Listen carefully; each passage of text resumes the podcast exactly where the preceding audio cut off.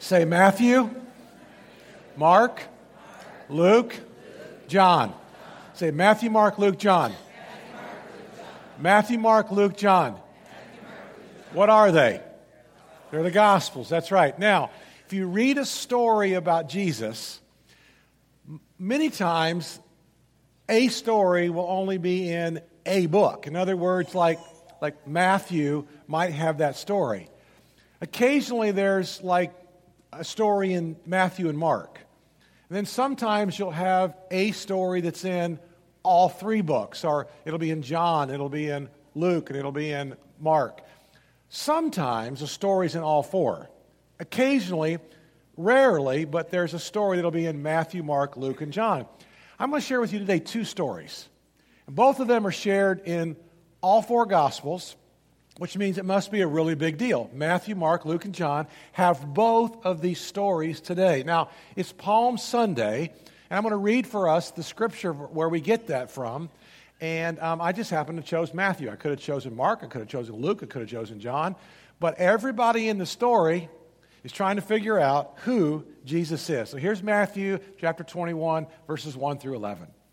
As they approached Jerusalem and came to Bethphage on the Mount of Olives, Jesus sent two of his disciples, saying to them, Go to the village ahead of you, and at once you will find a donkey tied there with her colt by her. Untie them, bring them to me. If anyone says anything to you, say the Lord needs them, and he will send them right away. This took place to fulfill what was spoken through the prophet Say to daughter Zion, See, your king comes to you, gentle and riding on a donkey, on a colt, the foal of a donkey. The disciples went and did just as Jesus had instructed them. They brought the donkey and the colt and placed their cloaks on them for Jesus to sit on. A very large crowd spread their cloaks on the road, while others cut branches from the trees and they spread them on the road. The crowds that went ahead of him and those that followed shouted, Hosanna! Hosanna to the Son of David! Blessed is he who comes in the name of the Lord. Hosanna in the highest heaven. When Jesus entered Jerusalem, the whole city was stirred, and they asked, Who is this? And the crowds answered, This is Jesus. This is a prophet from Nazareth in Galilee.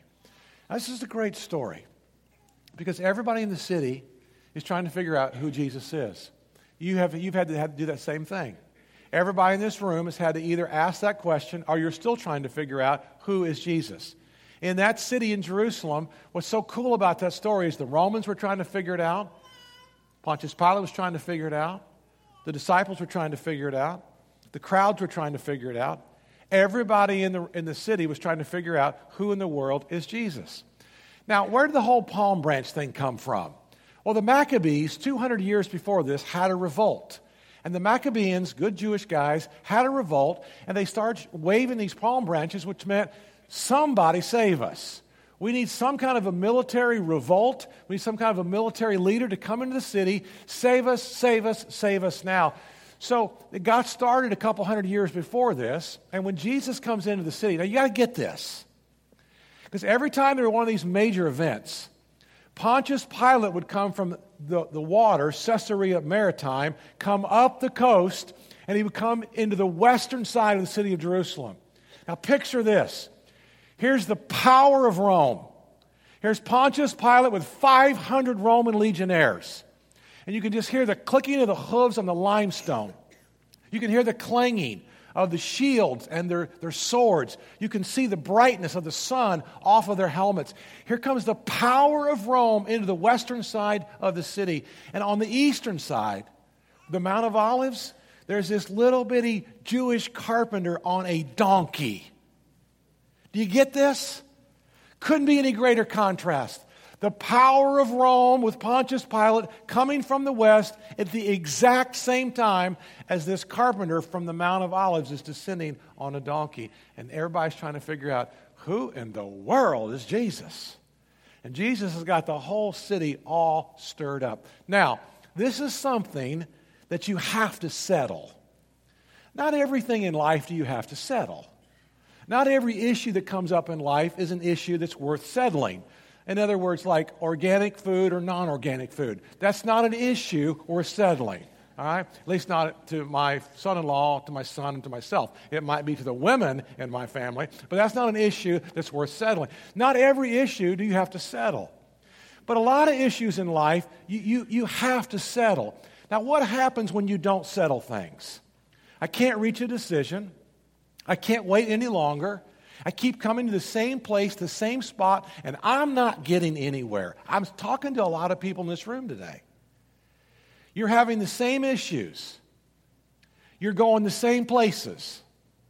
You're hanging out with the same people. You're getting exactly the same results, and you've chosen not to settle some issues in your life. Everybody in this room, we've all got some issues that need to be settled. At the end of the service today, I'm going to give you two or three minutes. We're going to sit here quietly, and we're going to settle some issues that are in our life. Let me just kind of get the party started with some suggestions, okay? Maybe it's your approach. Maybe how you approach people isn't working. If you're honest, your approach is actually causing more distance. Not, it's not bringing people to you. Maybe there are some battles that you actually need to fight, but you've been ignoring these battles. And you continue to, to pretend that if you ignore these battles and you pretend that by looking the other direction, that some of these things, they'll, ju- they'll just kind of go away. Or, or maybe you haven't really settled how you handle conflict. Let's talk about this for just a minute. Do you handle conflict well? Some of you are conflict avoiders, and you will do anything you can to avoid conflict. But nothing ever gets settled that way. Others of you in the room are more postal and you go volcanic, right? and, so they call that passive aggressive in psychology terms. You might be quiet for a while and then you might like go volcanic and just, just explode. But, but to be honest with you, have you settled how you're going to handle conflict? Everybody has to handle conflict. Conflict's not a bad thing. Conflict can, can produce growth. Conflict can get you further down the road. What about despair? Now, despair is very different than sadness. If we watch those images of those children in Syria who got gassed with the chemicals and are burning, that should make us all sad and, and, and angry. Okay? But I'm not talking about sadness, I'm talking about despair. What's the source of your despair? Why are you despairing? Why, why are you so, so, so sad all the time and you just can't you can't quite climb out of this? And what do you do with your despair? Have you settled how you will handle it? What's the source of it? That's the first issue. But what will you do with it? Will you overeat? Will you overdrink? Will you medicate? Fornicate? That kind of rhymes doesn't it? Medicate fornicate. Will you do things that you shouldn't do? How will you settle the despair in your life and everybody's got to settle their ego. Everybody has an ego in the room, but you've got to settle what am I going to do with ego? Is life going to be about me? And you've heard me say this before. Are you going to be the bride at every wedding, the corpse at every funeral? Or is life going to not be about you? Will life be about somebody else?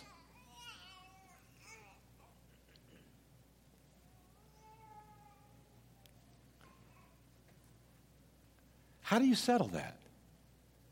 Or do you just keep talking all the time? Do you talk too much? Do you talk too little?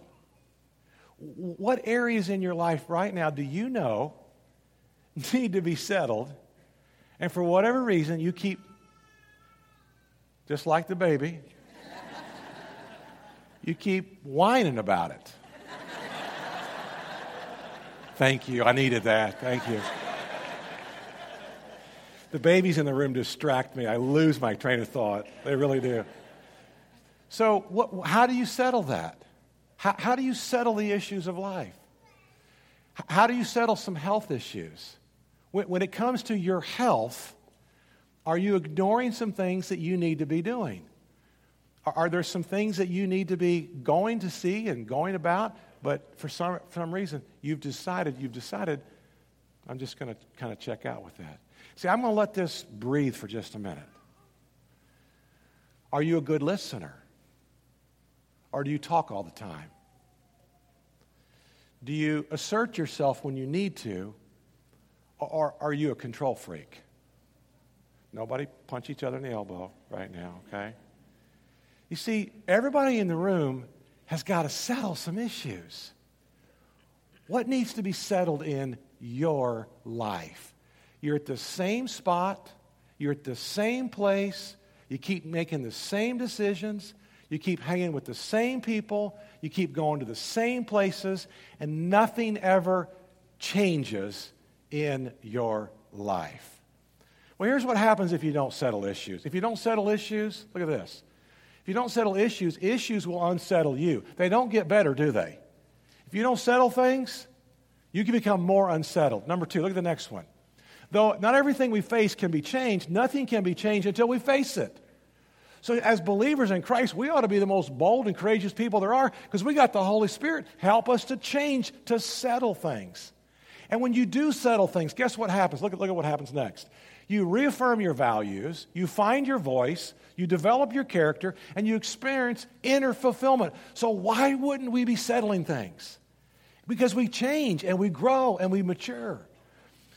So, here's a story today that changes everything. It's an incredible story out of John chapter 6.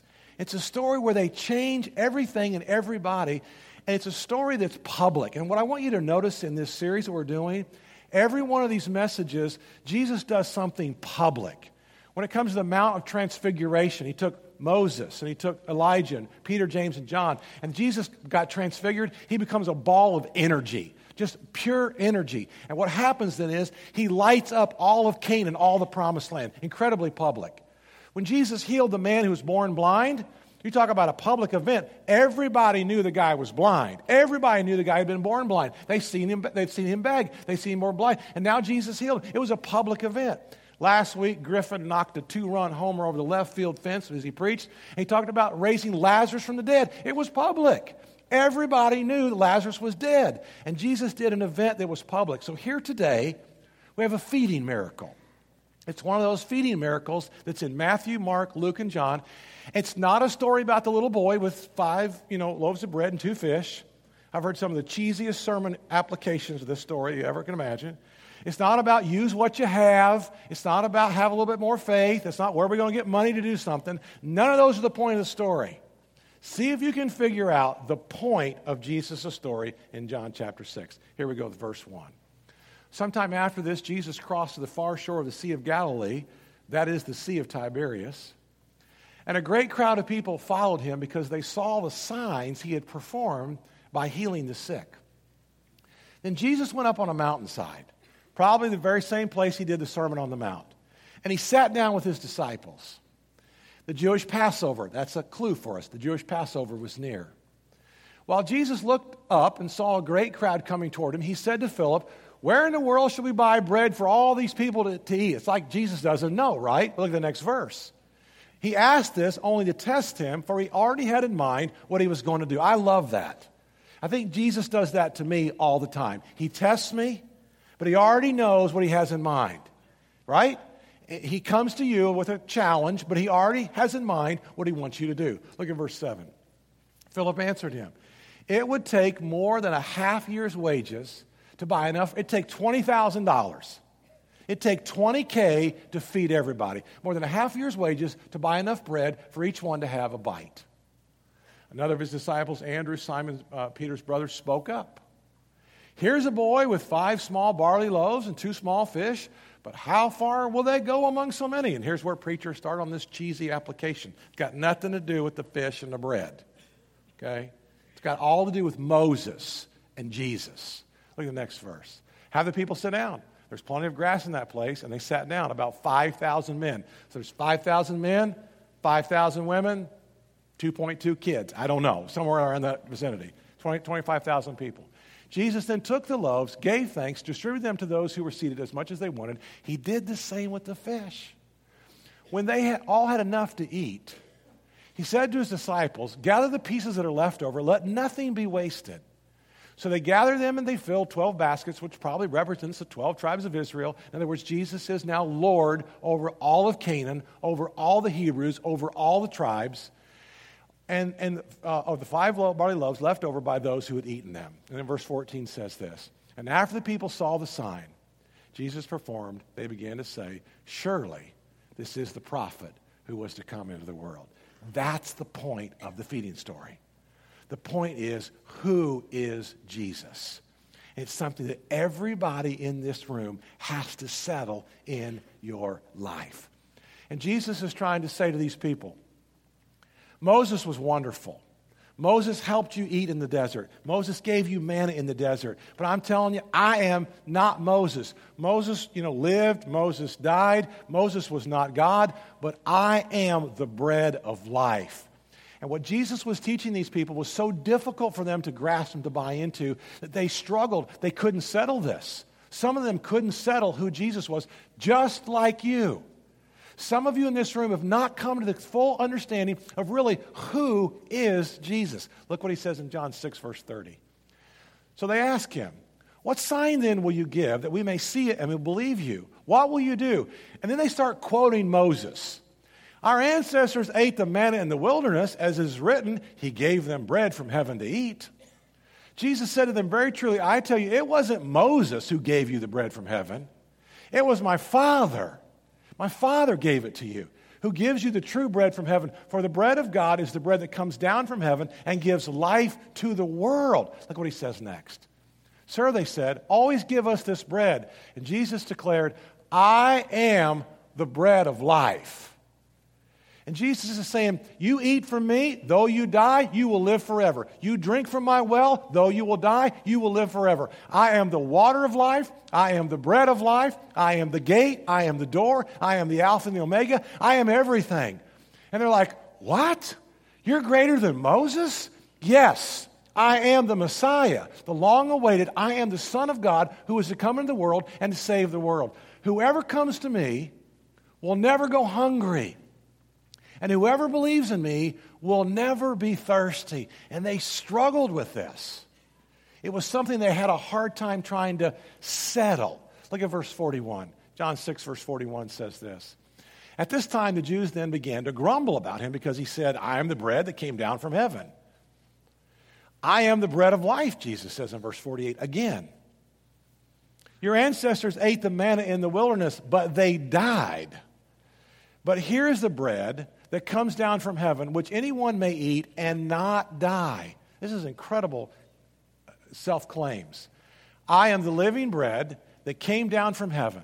Whoever eats this bread will live forever. This bread is my flesh, which I will give for the life of the world. Then the Jews began to argue sharply among themselves How can this man give us his flesh to eat? They still don't understand. This is the bread that came down from heaven. Your ancestors ate manna and died, but whoever feeds on this bread, he or she will live forever. On hearing it, many of his disciples said, This is a hard teaching. And some of them left. Some of them said, He can't be the Son of God. Some of them said, He can't be greater than Moses. Moses gave us the Ten Commandments. Moses fed us the manna and the quail. Moses gave us, you know, so much of the law. How can somebody some carpenter be greater than our wonderful prophet Moses? Who can accept it? Look at the next verse. From this time, many of his disciples turned back and they no longer decided to follow him. But verse 67 says this You do not want to leave too, Jesus asked the twelve. And Simon Peter said, Lord, to whom shall we go? See, Peter settled it. We don't have it all figured out. We can't make sense of everything. We can't connect every theological dot. But Lord, there's nobody better. You're the greatest one we know. Lord, to whom shall we go? You alone have the words of eternal life. We, we have come to believe and to know that you are the Holy One of God. So, what do you do with this? What, what do you make of Jesus? And why is that a really, really big deal? Well, years ago, um, Josh McDowell wrote a book, and he said Jesus is either a liar, a lunatic, or the Son of God. I thought that was pretty good. He said Jesus is either a liar, or he was crazy, a lunatic, or he is the Son of God. And when you talk to people today who don't believe that Jesus was the Messiah, they do believe that he was a great moral teacher. The irony about that is a great moral teacher would not claim to be God. A great moral teacher would not claim to be the water of life or the bread of life. A great moral teacher would not claim that he had come down from heaven and was going to go back up to heaven. A great moral teacher would not tell things that were purposely deceitful. So you kind of got to settle this issue in your life. So when it comes to Jesus, what is it that we believers believe? I'm so glad you asked that question. Okay? So I want to share with you three quick things in the bulletin. If you're a note taker, if you, if you want to fill those in, uh, that, that would just be great. But here, here's what we believe. This is what we teach. Um, yeah, let's do the C.S. Lewis quote. Let's go ahead. I like that. Let's do that too. C.S. Lewis said, I am trying to prevent anyone saying the really foolish thing that people often say about Jesus. And that is, I'm ready to accept Jesus as a great moral teacher, but I don't accept his claim to be God.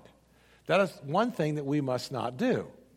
So, C.S. Lewis, by the way, was an atheist, professor, became a Christian, and he wrote this. And he said, A man who was merely a man and said the sort of things Jesus said would not be a great moral teacher. He would either be a lunatic or the devil of hell. You must make your choice. Either this man was and is the Son of God, or else a madman or something worse. And everybody in the room has to kind of put Jesus in a category. Either he was a liar, or he was a lunatic, or he really is the Son of God. So, what do we believe? Here's what we believe. Number one, we believe that we have a problem. Christians believe the problem is that we have all sinned and that separates us from God. And Romans 3:23 says for all have sinned and fall short of the glory of God. Now I don't have to convince any of you in this room that you've said something you wish you hadn't said, right? Anybody in the room? How many of you said something you wish you hadn't said? Okay? Those of you didn't raise your hand, we got a straight jacket and people in white coats. How many of you in the room have done something you wish you wouldn't have done?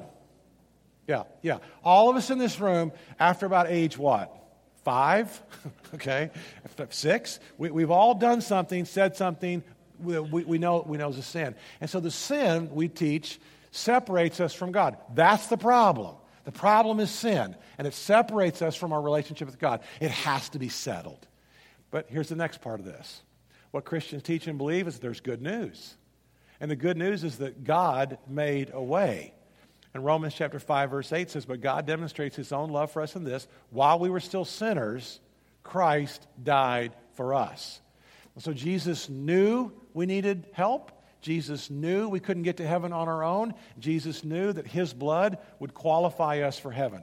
But number three, we have to do number three as well, and that is what Christians teach and believe that God reaches out to you and he wants you to join his family.